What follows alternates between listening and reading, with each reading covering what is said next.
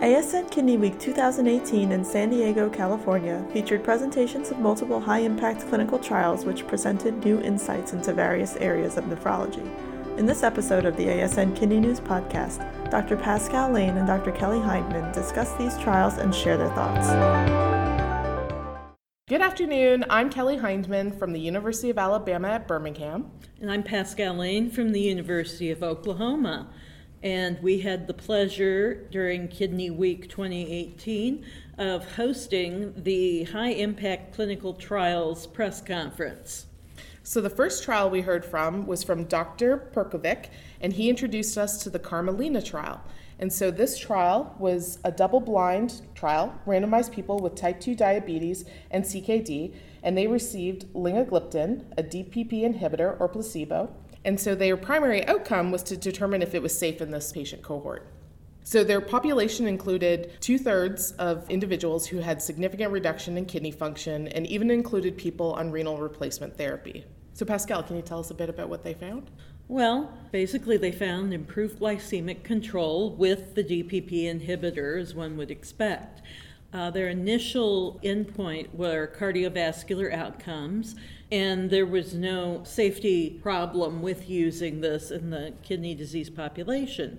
The change in GFR over the course of the study was not affected by the linagliptin. However, it did seem to slow progression of albuminuria by about 13%. Yeah. It's not clear what that means in this population, though.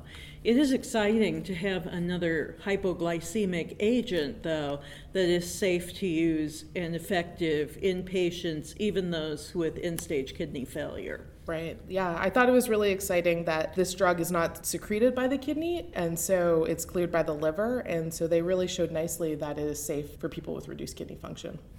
The second trial we heard from was the proactive IV iron therapy in hemodialysis patients, or the pivotal trial.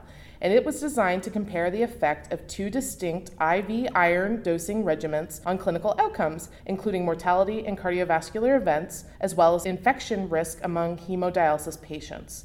This was a multi center, open label, blinded endpoint controlled trial involving over 2,100 hemodialysis patients and they were receiving either erythropoiesis stimulating agents and then either received a high dose IV iron regime or a reactive low dose iron regime.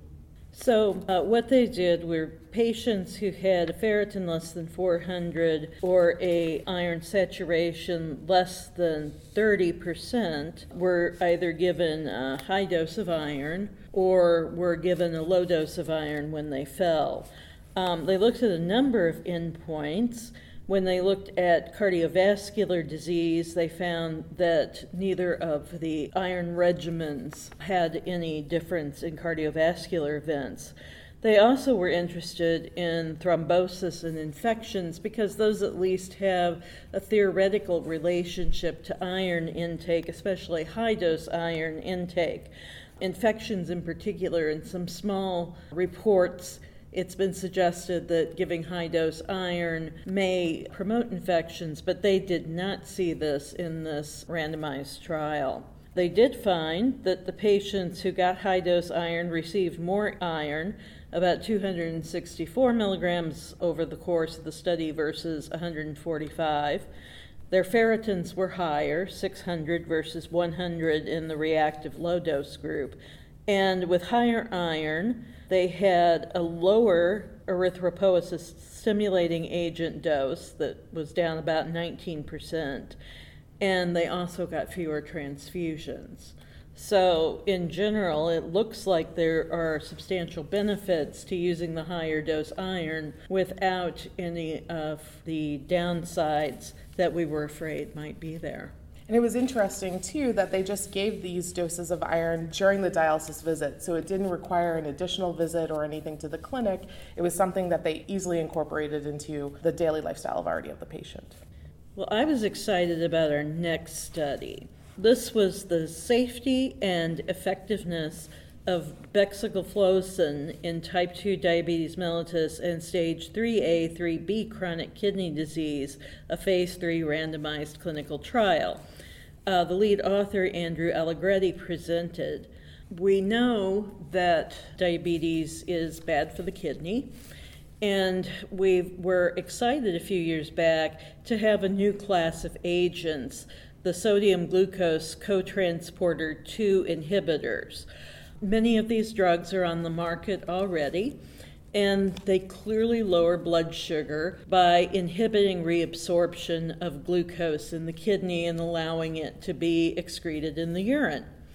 However, because they depend on kidney function for their effect, it's been recommended that they not be given to patients with stage three or higher chronic kidney disease. We know that they are safe into stage 3A from some other trials, and in this particular trial, they were looking at clearances down to 30. What they found was that the SGLT2 inhibitor not only decreased A1C, but also decreased blood pressure, body weight, and albumin creatinine ratio by 20%. Um, even in stage 3A and B chronic kidney disease, they did not see any significant adverse events.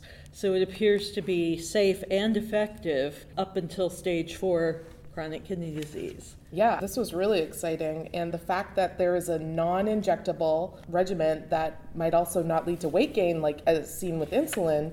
So you have a blood pressure effect, a positive body weight effect, a lowering of A1C was really great to see. And so, although they weren't powered to look at long term outcomes, I think data will be coming from that.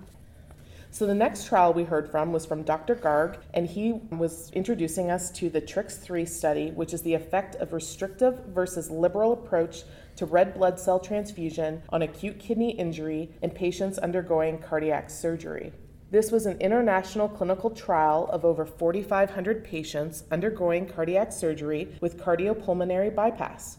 Patients were assigned to a restrictive red blood cell transfusion threshold, so that was transfused if hemoglobin was less than 7.5 grams per deciliter intraoperatively or postoperatively until day 28 or hospital discharge. Or there was the liberal threshold, which was to transfuse if hemoglobin level was less than 9.5 grams per deciliter in the operating room or in the intensive care unit, or less than 8.5 grams per deciliter on the non intensive care ward. Well, if you think about it, acute kidney injury following cardiopulmonary bypass is often attributed to problems with hypoxia or blood flow during the procedure. So there is at least a theoretical reason, since hemoglobin carries oxygen to the kidneys, that running lower hemoglobin might increase the risk of acute kidney injury. Transfusions are not benign, though. Uh, they'll contain free hemoglobin and other things that happen when you take blood out of somebody and freeze it, and all of those can also be damaging to the kidney. Acute kidney injury occurred in 27.7% of patients in the restrictive threshold group and in 27.9% of patients in the liberal threshold group. So it looks like we can get away with running these patients with a much lower hemoglobin and much less blood. The restrictive group had 38% fewer transfusions without any change in AKI risk, and that's very heartening to see. Yes, so overall, that'll save the blood supply, will reduce healthcare costs, and really help hopefully prevent some adverse events. Our next study was presented by Dr. Mehrotra, and this was a depression and dialysis trial called Ascend. And so this is comparative efficiency of the therapies of depression for patients undergoing hemodialysis. So, depression is very common in patients undergoing hemodialysis, but limited data exists on increasing treatment acceptance or efficiency or efficacy of various antidepressant therapies.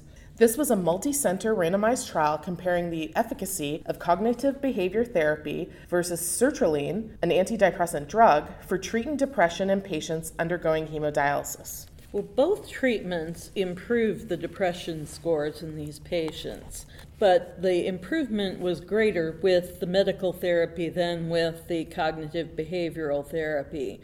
However, there were more side effects with the sertraline as one would expect. So, this is exciting because this allows physicians to make decisions for their patients based upon preference, cost, availability. And so, either you can go with a behavioral intervention or go with a chemical intervention like sertraline. And sertraline is a very safe antidepressant. It's been around for years and it is available generic, so it's a rather cheap, cost effective drug as well. And those were the late breaking clinical trials for 2018. This podcast is copyrighted by the American Society of Nephrology, all rights reserved. All content in this podcast is for informational purposes only and is not intended to be medical advice. This podcast should not be used in a medical emergency or for the diagnosis or treatment of any medical condition. Please consult your doctor or other qualified healthcare provider if you have any questions about any medical condition or before taking any drug, changing your diet, or commencing or discontinuing any course of treatment. Thank you for listening to this podcast of the American Society of Nephrology.